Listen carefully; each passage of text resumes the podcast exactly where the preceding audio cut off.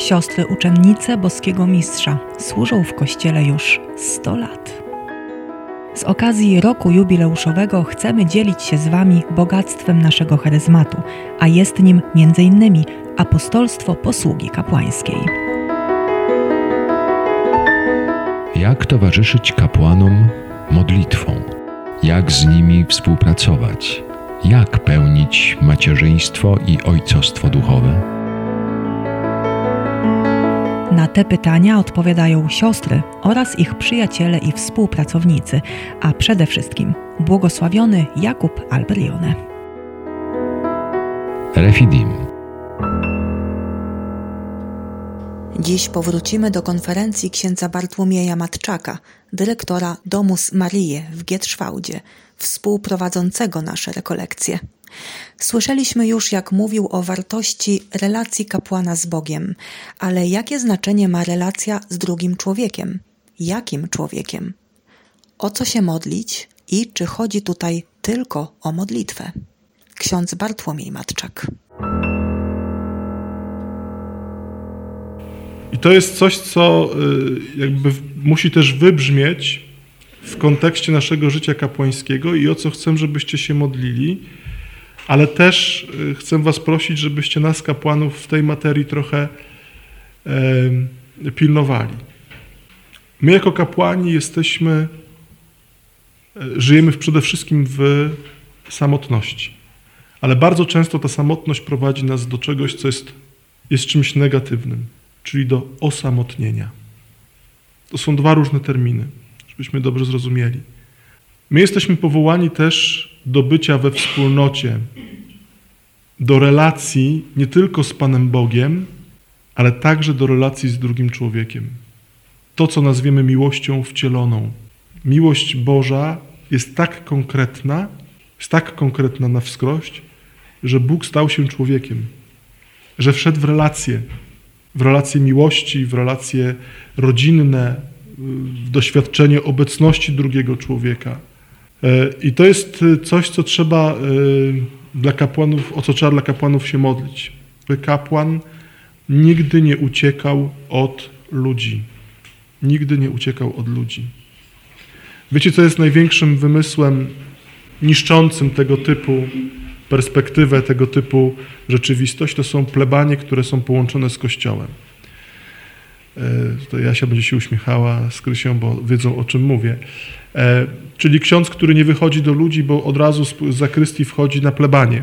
Nie idzie przez podwórko, tylko po prostu się szybciutko drzwi w drzwi i jest u siebie w domu, zamyka i koniec. Nie ma kontaktu z ludźmi. No chyba, że ktoś się do księdza wybierze i zdąży dobiec, tak.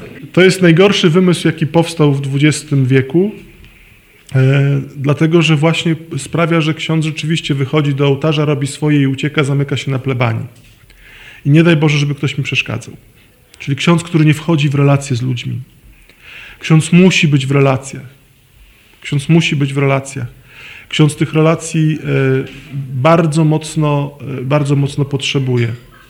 W każdym wymiarze. I tu Was bardzo też proszę o to, żebyśmy e, unikali wszelkiego pozoru zazdrości, E, obmawiania księdza, bo ksiądz się spotyka z tą rodziną albo z tamtą. On naprawdę tego potrzebuje. Chyba, że chcecie wyhodować księdza dziwaka, tak? który będzie unikał relacji z ludźmi. A zobaczcie, że współczesny świat bardzo mocno w to uderzył.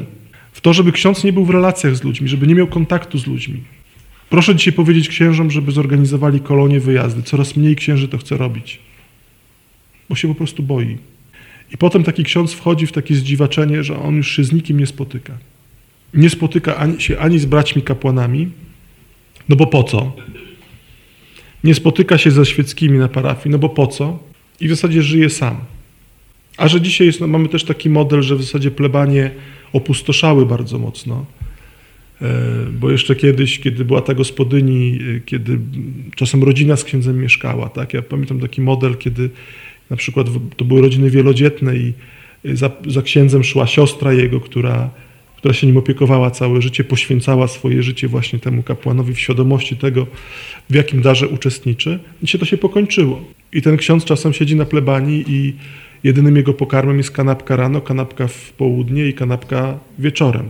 Bo nikt nie pomyśli o tym, że ten kapłan potrzebuje relacji. I to nigdy się nie dzieje, pamiętajcie, tak, że od razu po seminarium to się dzieje. To jest proces, który się pogłębia.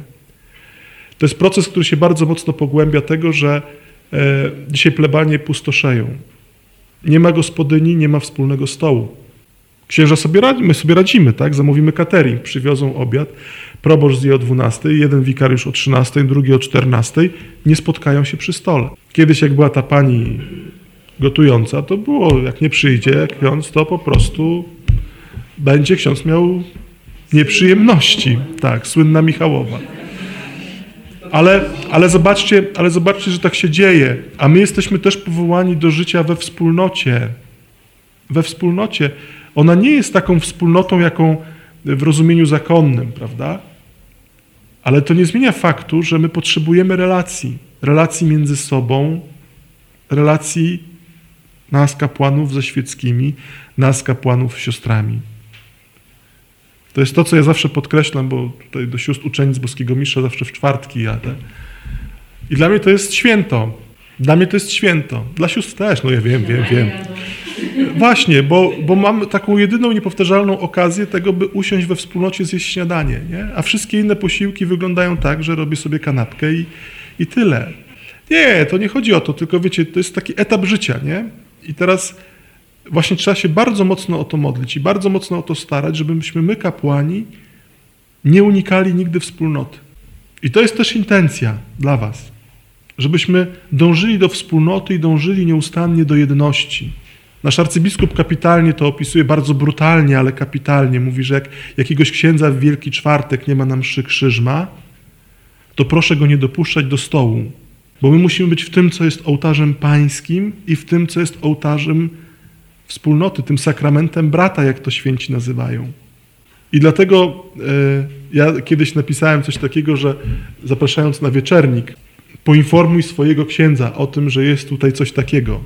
Wtedy siostra Beata mi napisała, informuję mojego księdza, że coś takiego jest. Ale właśnie też o to chodzi, żeby być apostołem tego typu rzeczy. Żeby czasem zapytać się księdza, proszę księdza, ksiądz jedzie na Wielki Czwartek na mszę krzyżma? Będę tam. Albo chcę z księdzem się zabrać, bo nigdy nie byłam. Nie? Rozumiecie? O to chodzi, żebyśmy my też odczuwali z waszej strony taką troskę o to, że my mamy być we wspólnocie. Że, nie wiem, przychodzą święta, proszę księdza, zapraszamy księdza na wigilię. I to nie chodzi o to, że ten ksiądz, pewnie, że może mieć taki zaproszeń 10, ale może nie mieć wcale, bo każdy myśli, że kto inny go zaprosił. E, to jest coś, co się staje doświadczeniem realnym, bardzo żywym. Ja sam mam świadomość tego, że dopóki moja mama żyje, to ja mam punkt odniesienia na ziemi. Ale jak moja mama zamknie oczy, moim punktem odniesienia będzie tylko i wyłącznie wspólnota Kościoła, bo rodzeństwo, nawet najbardziej ukochane, mieszka daleko i mogę mieć z nimi kontakt telefoniczny. Ale ja potrzebuję też relacji tutaj, tu i teraz. I to jest szalenie, szalenie ważne, żebyśmy nieustannie uświadamiali sobie, że kapłan jest także powołany do wspólnoty. Kapłan, który nie żyje we wspólnocie, dziwaczeje. I to bardzo mocno. Kapłan, który nie żyje we wspólnocie, dziwaczeje, bo wspólnota jest miejscem naszej weryfikacji. Bo my się mierzymy. Wiecie, to jest niesamowicie piękne doświadczenie, kiedy zaczęliśmy tutaj robić w Gieczwałdzie wieczerniki. Nie ma tych księży nie wiem ile, tak? Ale przyjeżdżają księża od pierwszego roku y, kapłaństwa po, nie wiem, tam prawie że 50, tak? I przyjeżdżają bardzo różni. Przyjeżdżają gaduły, przyjeżdżają milczki, przyjeżdżają tacy, którzy, których czasem się ma dość, ale my jesteśmy we wspólnocie.